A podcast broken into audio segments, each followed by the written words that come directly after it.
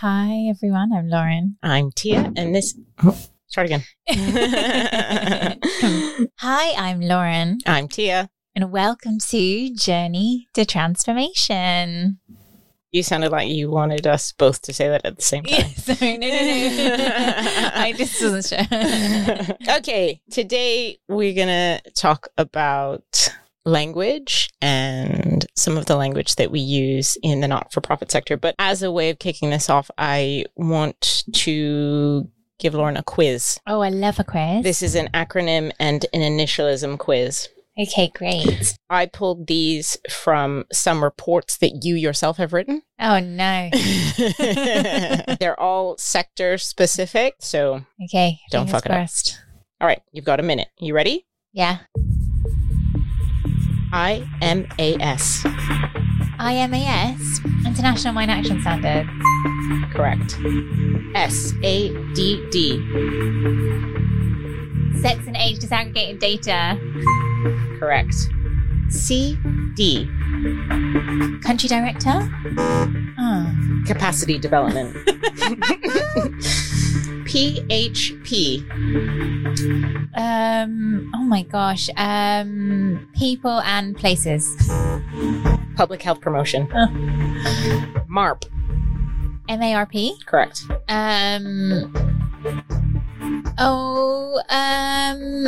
Many something something something. Most at risk population. Oh my gosh. WPS. Women, peace and security. R and R. Uh, like relax and relax. Relief.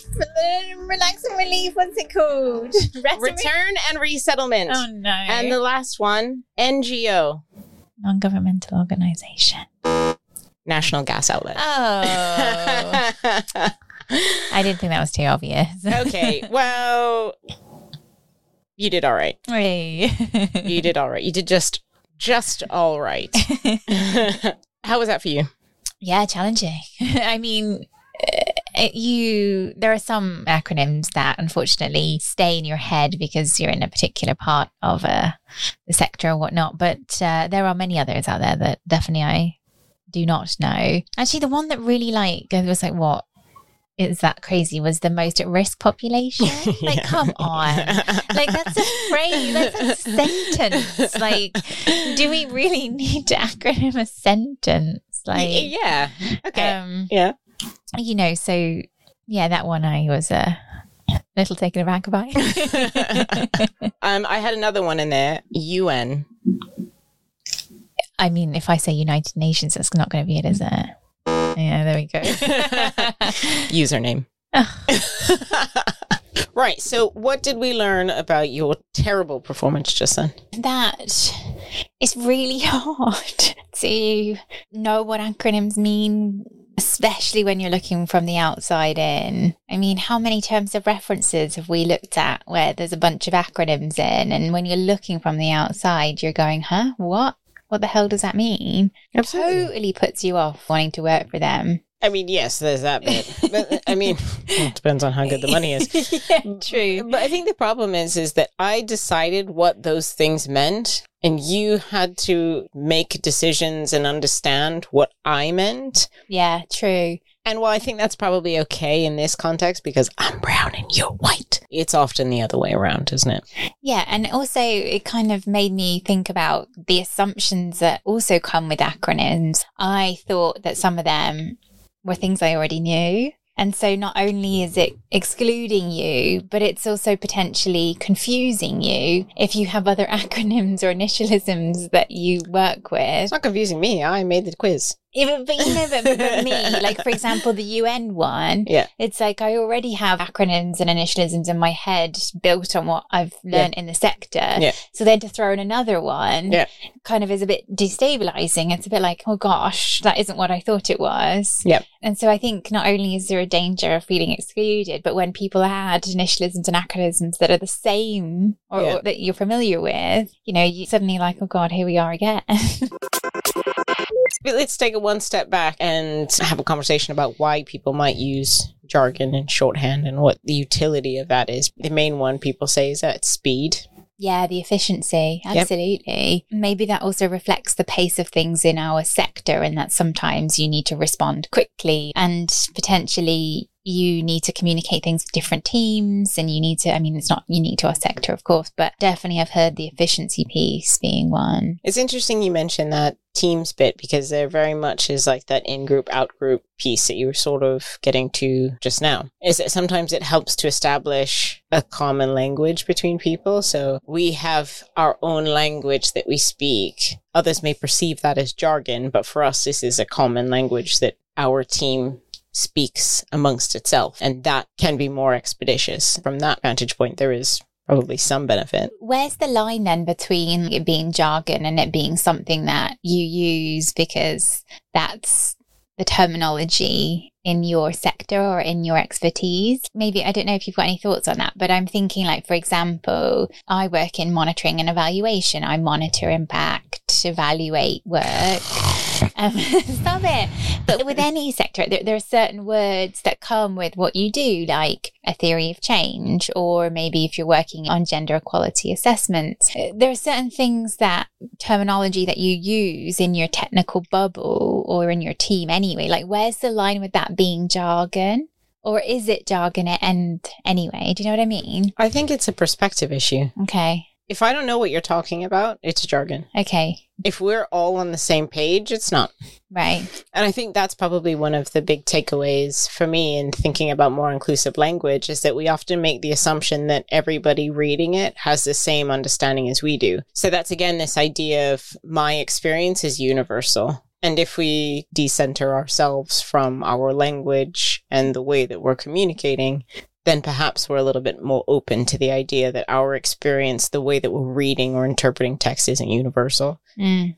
Because when you and I are corresponding with each other, for example, using emoji, shorthand, whatever, that is not jargon to us. We're taking shortcuts because it's more expeditious to engage in that way Right. because we've established a common language. But when we introduce another person into that dynamic, we don't use that same language. When we bring people on and we're working in a team, for example, you and I generally will sort of switch Yeah. our approach and we'll spell things out or we won't take those shortcuts because we appreciate that there's another person who's or a few other people who might be interacting with that space. It is jargon for anybody who doesn't understand what you're saying, I think. Yeah, that's a really good way to put it. And then I think at any point, you're just bringing a huge awareness to who's in the room, who you're talking to, and that, you know, there may be 10 people in a meeting, for example, but across those 10 people, their spectrum of understanding and perception of words, jargon, sentences, whatever may also be different. So again, maybe it just comes back, yeah, to kind of an increased awareness of all those pieces. And I think there's always that danger as well of when jargon meets jargon or like two technical soups meet, you know, and I'm thinking Two technical soups. yeah, so um, I know what you're trying to say, but it just sounds really funny when you say two technical soups. So, you know, I mean, for example, if you're working in food security sector, there's going to be lots of acronyms and words that you use. And then if you're working maybe in fundraising or proposal development or in communications, there's probably also lots of words, jargon, things you use, and then how they kind of come together. Yeah. I think is also a complicated one. Word soup. Totally. Where we just like whack a bunch of shit together and think that that thing makes sense. And of course it does. You know, I'm not going to lie. I use a few of these myself because it gives that kind of appearance of being much more technical and robust when actually, if you dig down deep, it's that uh, Gertrude Stein kind of sentiment of there's no there there. There's no substance to it. There's no character to it. You're just kind of talking Yeah. I mean, a lot of what I do on this podcast is just sort of talking without maybe necessarily saying loads. Yeah, but eh? I agree. What I do you mean? What? agree. Huh? Press strongly Yeah? I agree. What? Press the strongly I agree button right now. I'm not gonna push it because it's against me. It's rude. I agree with all of that. See? Rude. I knew that button would come back handy. but it's an interesting point about the substance thing because it might not have substance, the jargon, the words you're using. But then does it serve another purpose where you're using it to have an appearance of substance? Like you're using it to mask the fact you don't know? Yeah. So, you know, the jargon, the acronyms, whatever is kind of a you putting yourself out there to say, look, I know, I'm an expert. Yeah. Here's a bunch of acronyms and technical jargon. Yeah. And I want you to perceive me as being clever and Yeah. that I know. So a bit of a mask, really. A helpful one, to be fair. There have been a few times when I, I mean, more often than not, it's in an interview where I've just like thrown a bunch of word. No, it's not word soup. It's word salad. Oh, Is it word salad? I don't know. Soup or salad, regardless. Same thing. Where you just throw a bunch of words out. You somehow gain some legitimacy because you knew how to put X amount of complicated words together. Yeah, but there's a danger in that, right? In that you think that that if that does offer legitimacy and it's kind of presumed those who don't, does it serve the other side of that coin and people think you don't know? Even if you're trying to simplify it, which actually is a good thing. Yeah. And there's this association with the simpler you say it, the less clever you are or the less you know. We've had a bit of this challenge, haven't we? Where we've said, look, if one of the requirements as a part of this consultancy project is that we're going to write a 50 page report, then we're going to do our best to write it in plain language where there isn't a budget to have it translated or different learning products developed off the back of it. If you've paid us crazy amounts, ew, to do these things, then let's have the most utility that's possible. And so that often means writing it in plain language, Mm. getting rid of jargon. We never use acronyms, tables. We don't use any of that stuff. We write everything out. And I don't really care if it adds an extra page to it. If it means that actually people are able to access it better and understand what it means, because there have been loads of times when, you know, I've been working in this sector for a long time, as have you. I consider myself a reasonably intelligent person, but there have been times when I've read stuff and I've not known what it meant. And I did have a very strong feeling of being Oops, something just fell down. It's okay though. No one got hurt. It's all right. It's a van. It's not going to fall very far it does. Yeah. I've had that really strong feeling of being alienated or not understanding, or feeling that if I did ask what it meant, that it meant that there was something deficient about me. So, for example, a project that we're working on at the moment, I came across the acronym capital R, capital R, capital R, capital L, lowercase i. Uh, royal Nope. rag. Nope. Real resonance. Re- right? no, none of those words. I feel very deficient. Yeah. I know that feeling. Yeah. I've totally had it. And even as an English language speaker, which comes with a huge amount of privilege, at least you're able to communicate all of those things clearly and, and maybe draw from a wider vocabulary because it's your native language. Yep. But 100% I've had that feeling of, I've got to write a report for an organization and they've used lots of acronyms before. Yeah. I don't know what they mean. How am I drawing them in? How am I, even if I know what the acronym means, how then am I using it properly in a sentence because I'm not familiar with this technical term? Yeah. Absolutely. 100%. Should I tell you what it is? Yes. No, I'm not going to. Oh. See, you're just going to have to feel sad about it because you don't know. And you're going to have to look it up, which is what I had to do. I had to go all over the Google machine and look it up and figure it out. And that's kind of the point, right? Is that it Mhm. takes time for somebody to figure out what that means. Yeah. And just as a little bit of an aside, when I was younger, I took a speed reading course for the summer. This was, well, no, I didn't want to. I think this is just like my mom's way of getting rid of me for the summer. But I would go to this place and they would teach you how to speed read. I think I was like 13 or something. Wow. okay. Yeah. I mean, now you know where this high achieving attitude comes from.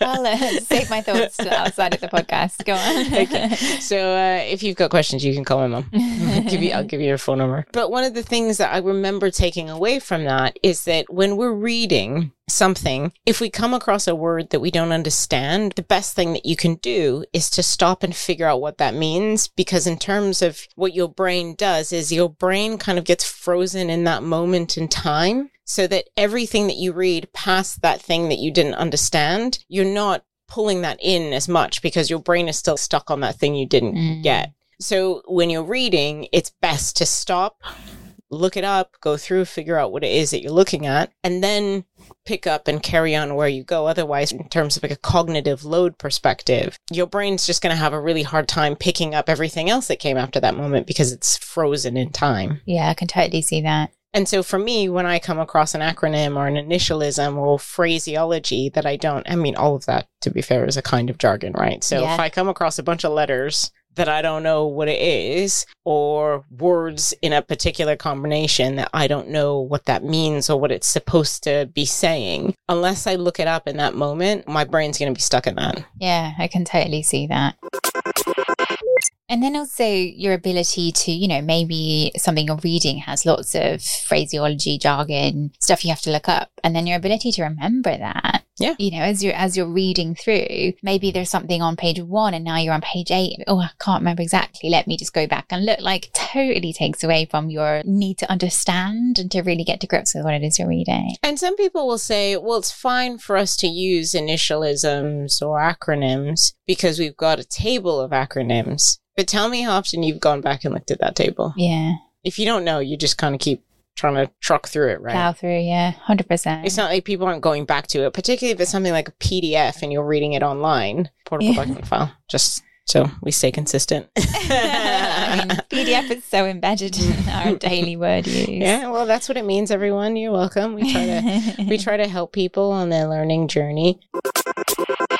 I guess there's probably a darker piece around acronyms, initialisms, and jargon that has to do with us as human beings and the way that we connect to each other, right? Mm-hmm. So when we're using this language, it's on the positive side that we were talking about before, it's used to reinforce our bond and our dynamic. But alternatively, it could be used to Exclude. or overlay a type of dynamic or identity onto other people, which is the surprise colonialism, which we always talk about. Right, right. Overlay it in a in what sense do you mean sort of, you know, othering? Like here's the power we have reinforced by the language and acronyms that we use.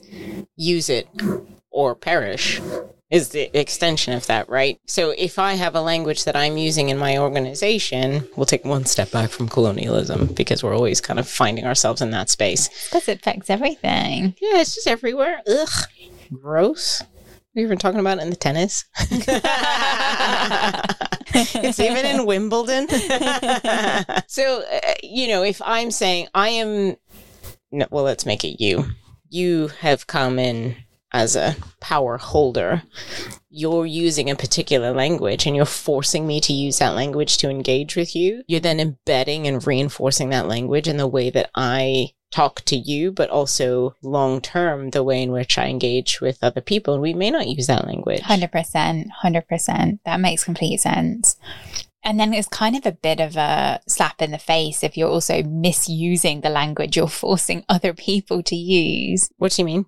I mean, like we touched on earlier that people might use it as a bit of a radar to cover what they do or don't know in a way to appear like they're an expert, which I imagine to a large extent could lead to total misuse of the word, which is problematic, which is then a slap in the face if not only are you misusing it, but you're forcing other people to use a language that you yourself are bullshitting about. Yeah, absolutely. Um, the whole othering, forcing the use of language is kind of, I think, where the non-profit sector is at, right?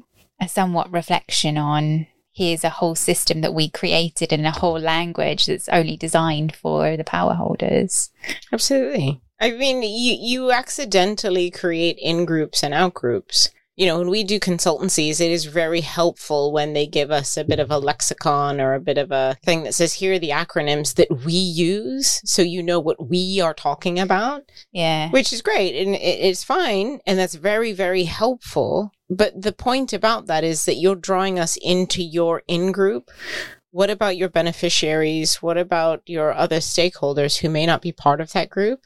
Are you similarly passing out this same document to them to help them understand the language that you're using? Because it's not just stuff that happens within internal communications, it's also stuff that I see in external communications of kind of shortcuts or ways that we're describing things, which actually still may be reinforcing these power dynamics and making the way that we're talking less accessible, particularly for non native English speakers. And it's really easy you know there's there's very simple ways that we do it when we say you know ngo in french is ong for example it doesn't completely translate. So if we're always saying ngo ngo ngo we're creating additional cognitive burden for french speakers to know what that means. And that just continues to reinforce the primacy of the english language. Whereas you know what if we all just said non-governmental organization and we all know what that means? Or organization that isn't the government. Yeah.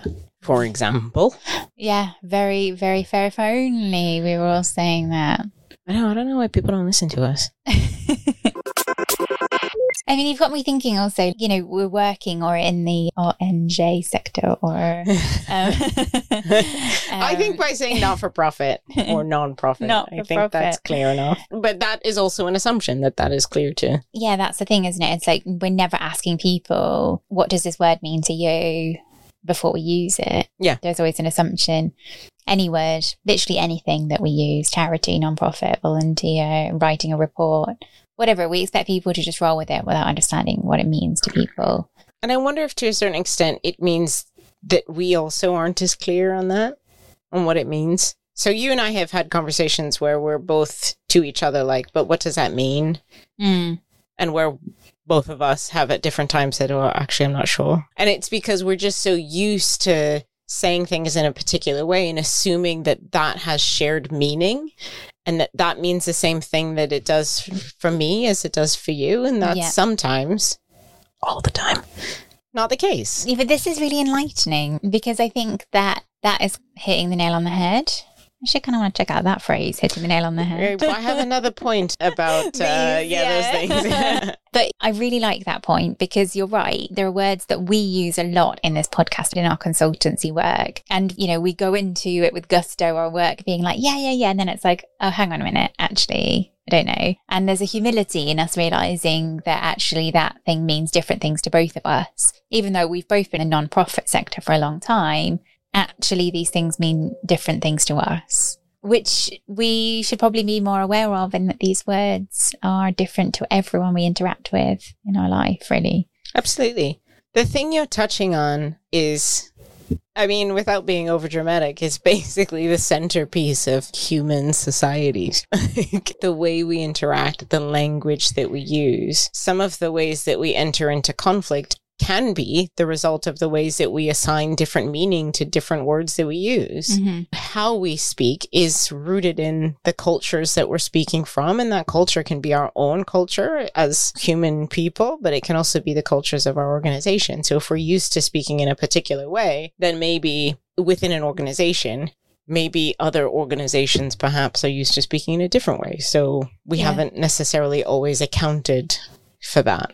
But I do think that there is something that's really rooted in us as human beings, the language that we use and the way that we talk to each other and what we're sort of touching on on a deeper societal level. yeah it kind of makes me think that we need some linguists or some anthropologists Some very cunning linguists. ethnographists Do you know where that's from? Huh I said some very cunning linguists. yeah i do know that's from where's that from You said you knew where it's from. well i don't know It's from Cabaret.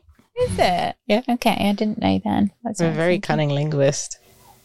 Mhm. What does it sound like to you? yeah exactly that's where i that's what i thought i was like uh yeah, maybe we just alienated some people, but it's also a reference to cunnilingus. So if you don't know what that is, we're just going to ask you to look it up.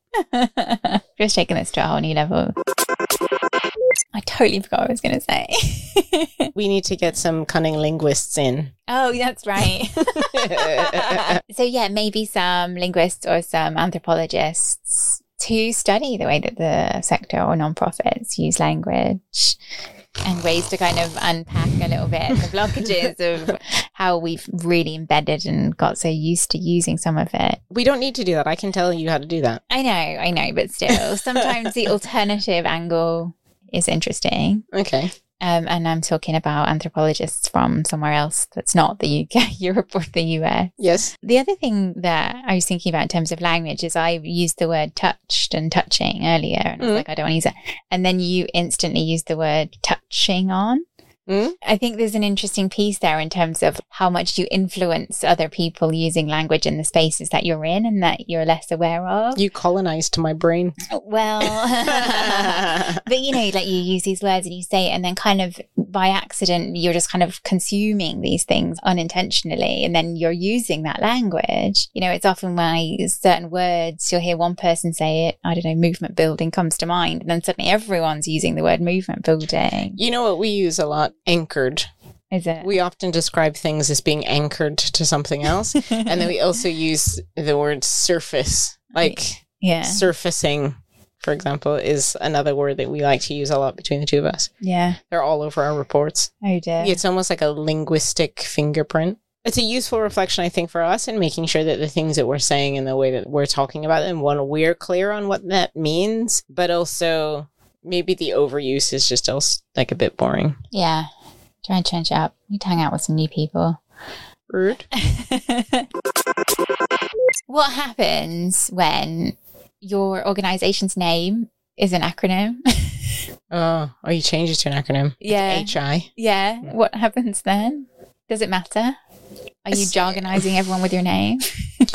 I think there are instances when it is okay to use an acronym or an mm. initialism, and that is where evidence suggests that your reader knows what that means. Okay. So we've used it before in reports when we've said wash, water, sanitation, and hygiene. When we know that the primary consumer is going to be people within that organization, we've sometimes just used that as opposed to writing out water, sanitation, and hygiene Mm. over and over and over again because evidence primarily suggests that the consumer of that product is going to be those people. So I think that if you know whoever's reading that thing or seeing it, you have evidence to suggest that they know what it means. I think it's okay. But in an instance where you're an organization and you're introducing yourself to people who don't know you, it's a bit tricky. Yeah. HI is an interesting one because they were HI before, but they were Handicap International, right? Mhm. Which was problematic in other ways. And now they're still HI, but it's humanity and inclusion. So then they've changed their name, but they're still HI because I guess in some ways the public or people they know might be familiar with this HI, but then humanity inclusion is also kind of an important change. What's a H? What's a H? Hmm? What do you mean? You're saying HI? HI? Yeah? Do you mean H? HI? You mean H. HI. IRC, ICRC. I Yeah. People know the Red Cross, I suppose, quite well. Yeah, but you don't know the International Committee for the Red Cross. You know the Red Cross. Yeah, you know like true. local Red Cross. True, that is true. Oxfam? Oxford famine. Famine. Famine? Famine. Oxford famine. I don't know where that came from. Like the Oxford Famine Organization? Or I didn't know it- that. So that's what Oxfam is short for, yeah. Oh, really? But now that it's Oxfam, right? I don't Yeah. even think that's considered. What would that be? It's not an acronym. It's like a mashup of two words, really. But I don't think they even associate with that anymore. Should we start writing them in the language of their ancestors? Dear Oxford famine. I'm oh, glad you told me that. That's funny. Is there anyone else? I'm just curious. There's loads. Yeah. VSO, BSO, Voluntary Services Overseas, FCDO, and the acronyms. Foreign Commonwealth and Development Office. Yeah. It's a fun game. I think that there's a real benefit for us adopting an approach that's more about inclusive language and getting rid of all of that stuff. Agreed. The only time, so one thing comes to mind where I was appreciative of an acronym, and that was only when my job title took me five minutes to say. Global monitoring, evaluation, accountability, Research and and learning. learning yeah. manager. Yeah, it's like you know, you know. I don't have five minutes just to explain my job title and what it is. But there in itself is part of the reason why people use jargon is you don't have five minutes, but somebody else may not have the five minutes it's going to take them to Google it. So yeah, yeah, that's very who's fair. it? Who's it for? Yeah, exactly. Stop reinforcing your own power. Oh, well, Oh, time people are for so who tedious. everywhere. So I think that's kind of the the main point, right? Is the reason we use shortcuts in our language is to save time, but the important bit is about who you're saving the time for. yeah, definitely, hundred percent. So if people want to be more inclusive in their language, what can they do?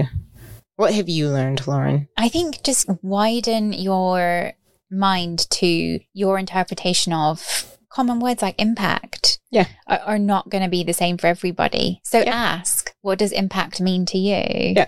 And don't be afraid to ask that, even if you've been in your team for years or however long and you've been working and having the same relationships with these people, because maybe that conversation just hasn't come up. maybe you've become more attuned to it. So ask, what does impact mean to you? What does civil society mean to you? What does, you know, we have this conversation gender before. mean to you? You know, What's the difference between civil society and a yeah? well, you know, all of Yeah. it, even words that you've been using for a long time, maybe gender, human rights.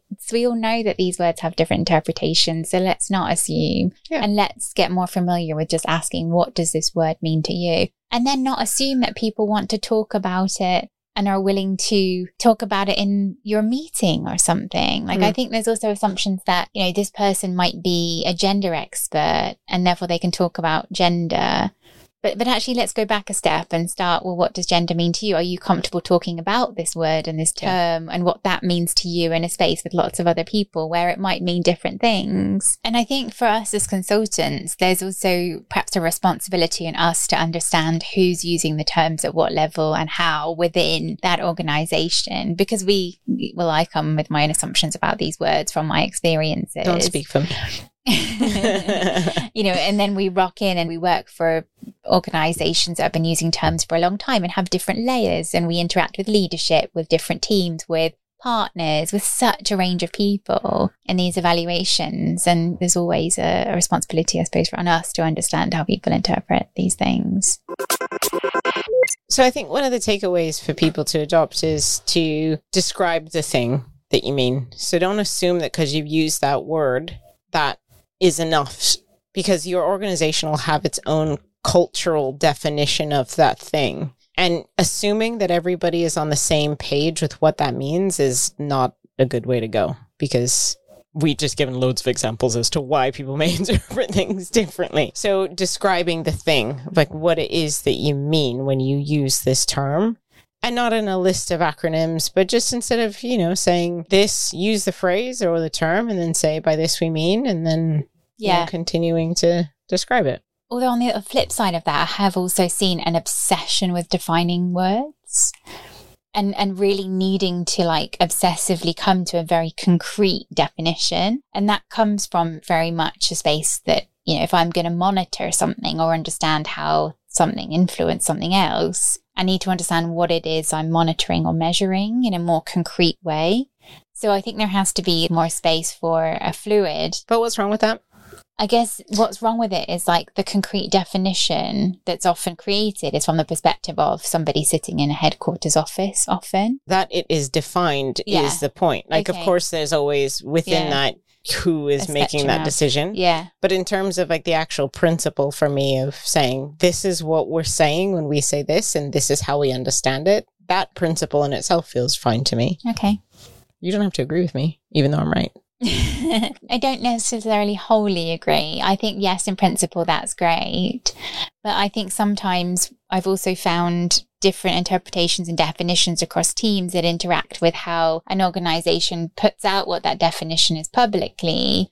And there can be contradictions and differing things across teams or across partners that can cause more confusion sometimes. So I think there's a balance between having definitions and this is what we understand by things and then making almost like an internal campaign and awareness around how this changes for who, where, when. For me, the simplest way of describing the suggestion here is don't take your words for granted. Yes, definitely, 100%. When you're communicating, figure out what it is that you mean and that everybody else is on the same page with what you mean. There are also like words and phrases and jargon that come from your outside experiences or culturally things that come into organizations. Like, for example, moving the needle or my Oh, yeah. bandwidth is low or, you know, these kinds of things. Or getting to second base. so like this also adds another layer Yeah. because that might necessarily be born out of like your organizational culture but maybe things you've seen in social media or on the news and like then how that is brought in and intersects We've got a lot of these phrases, metaphors, idioms that we use that don't necessarily resonate with everyone. And I think it's really important if we're trying to be clear about what we mean to avoid using them because it may not make sense to somebody else. yeah and i think the english language and at least in britain we're terrible not terrible but we do have a lot of idioms Yeah. a lot of things we just drop in and assume that people understand spilling the tea By Fair. any chance? Okay, hard burn. Hard burn. Hard burn because that's one we use. Okay, we'll get rid of that. Walking on eggshells. yeah, okay. We say that a lot because we talk about how we're never going to do that. But yeah, yeah. And again, it's that idea of really centering your own experience as universal. And that's sort of one of the things that we're often talking about is that just because you feel it in that way, it doesn't mean that everybody feels it in that way or everybody experiences it in that way. So it's really about having to put yourself into the shoes of somebody else. And does, does it actually make sense? What do people do? Think about the reader and the listener and think about what they need and the way they might interact with that content. I Yeah. think is one of the biggest ways that you do it. So, you know, if you've got, yeah, we're always talking about reports and stuff, like 50 page reports in the English language. One of the things that we put in our limitations in a lot of the long form reports that we do is the length of the document and how long it would take a native English speaker to read it. Yeah. And that that's problematic. Yeah, hugely. Hence why we often try and diversify the ways in which we share our findings and Absolutely. um, evidence that we've found. It's okay to use abbreviations. Yeah. Where you've got evidence that your readers understand and know what that means. And maybe there's a key point there in looking back at the evidence you have to understand that your audience knows or not. How much of us spend time really saying, you know, this report is for this audience. What do they know? What Yeah. don't they know? I mean, I have never heard that conversation. Absolutely. I would say the other one is defaulting to writing things out. Just from a practical perspective. What do you mean by that? Don't let your first instinct be to use acronyms, initialisms, and to go backwards. That the first thing you do is to write things out full sentence and describing what it is that you mean. So that that's your starting place. And then based on what you know about your audience, you can refine from that point. But getting into the real habit of the first thing that you do is just to write stuff out in its entirety. Yeah. And I think perhaps behind all of this is bringing an awareness and almost like an internal campaign to, to changing this across different teams. And the more you notice it, the more you can draw attention to other teams or the people using it. And the more you can normalize the word I don't understand or sorry, could you just explain to me what you mean? Yeah. Because the more those questions are normalized, the more comfortable other people are going to feel asking those questions at any point they've been with an organization. And again, maybe that comes back to leadership leading the way a bit on that. Yeah, I mean, how humbling to have a CEO or a leader be like, I'm sorry, I don't understand what you mean. and confronting. Yeah. how much do we pay? I don't know what you're saying now. Yeah, I think at the end of the day, if we just recognize the fact that using shortcuts for language creates a mental tax on someone, it requires additional cognitive energy for them to try and figure out what the fuck you're trying to say. And if that's the case, why don't you just make it easier so that you're not leaving anything open to interpretation? You're just saying exactly what it is that you want to say. Yeah, and ultimately, you're not achieving your goal, right? Your message is not getting across. If you work in campaigns, advocacy, fundraising, whatever, there's a message that you want to get across ultimately. And so you're failing at the first hurdle. Yeah. First hurdle. Is that a phrase? Yep, that's one. Good job. Yay. Kind of sport, sports one. yeah. I mean, all of this, uh, the conversation that we're having right now is in the context of how you make the English language simpler for a range of audiences and avoiding technical language and avoiding jargon so that it's really clear for the reader. And especially, you know, in the quiz we did today, you are fairly competent with the English language. Gee, thanks. French, on the other hand. But there's things that I'm thinking one thing about what it means, and you're thinking a completely different thing. And so I think even if you've got people and your colleagues and you work together loads, you may still have completely different understandings of what it is that the person is talking about. So in order to avoid any misunderstanding, it's just really good to just write it out. You think what you're doing is saving time for yourself, but what you're doing is just shifting cognitive burden onto somebody else. And you can create this feeling of the technical phrase is linguistic alienation but what it means is that because of the language that's used and the way it's being used you're compressing a bunch of feelings or experiences or emotions. And it may be more difficult for another person to understand what that means because of that kind of compressing and consolidating. Yeah, definitely. Especially in the work that we do where we're talking about complex social challenges you know, at the end of the day, the way that we're communicating with each other, it has a real opportunity to bring us together. You know, when everybody's, I'll use another one, singing from the same hymn sheet. you know, when everybody's together speaking the same social language, it feels really good because you know that everyone's, here's another one, on the same page.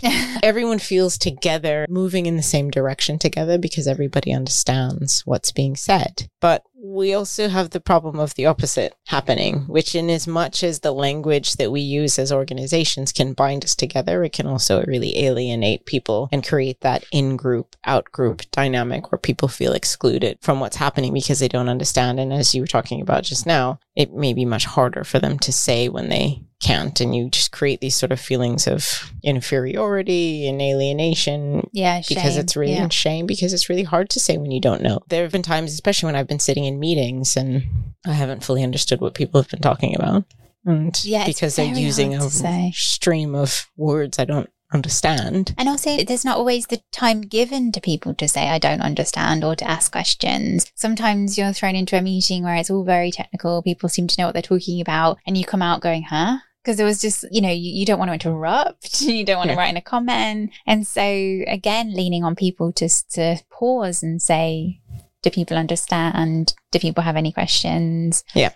And I've heard, I can't remember where I read this, but sometimes do you have any questions is not the right thing to say because then people won't start saying something, you know, they won't. And you kind of phrase it as, what's your question about this? So then people respond to a more directive, I have, you know, I have a question kind of thing rather than, does anyone have any questions? No, okay. Yeah.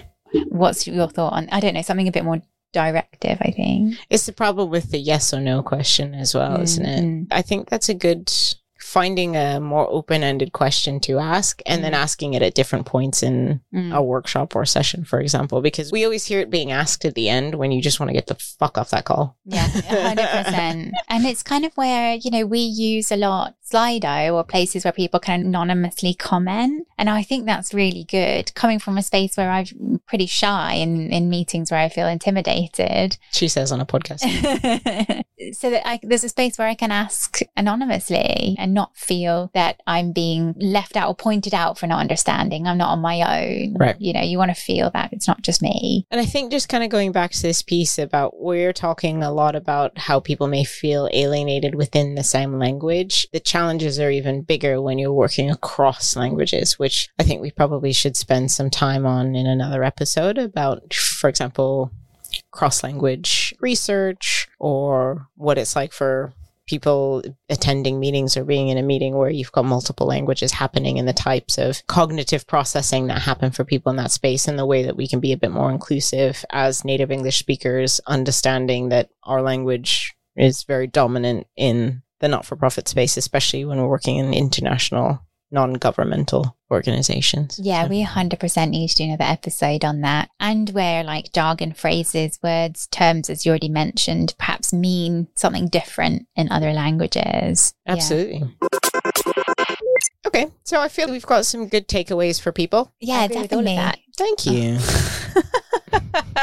I'll cut out the definitely and just pause until you press the button. Yeah, that was really interesting. And I think language jargon, phraseology, I think there's so much to unpack, and people just kind of, or at least I often assumed, okay, we need to be more aware of it. There's not a lot to talk about. But when you actually delve into all the kinds of words, jargons we use, I think this is a really useful episode. Good. Yeah, I think we've got some work to do as well in Definitely. our approach. And um, yeah, let us know if there are things that you're doing are techniques or approaches that you do. But you know, in short, just don't center yourself. And you're not send the, us- you're not the universe.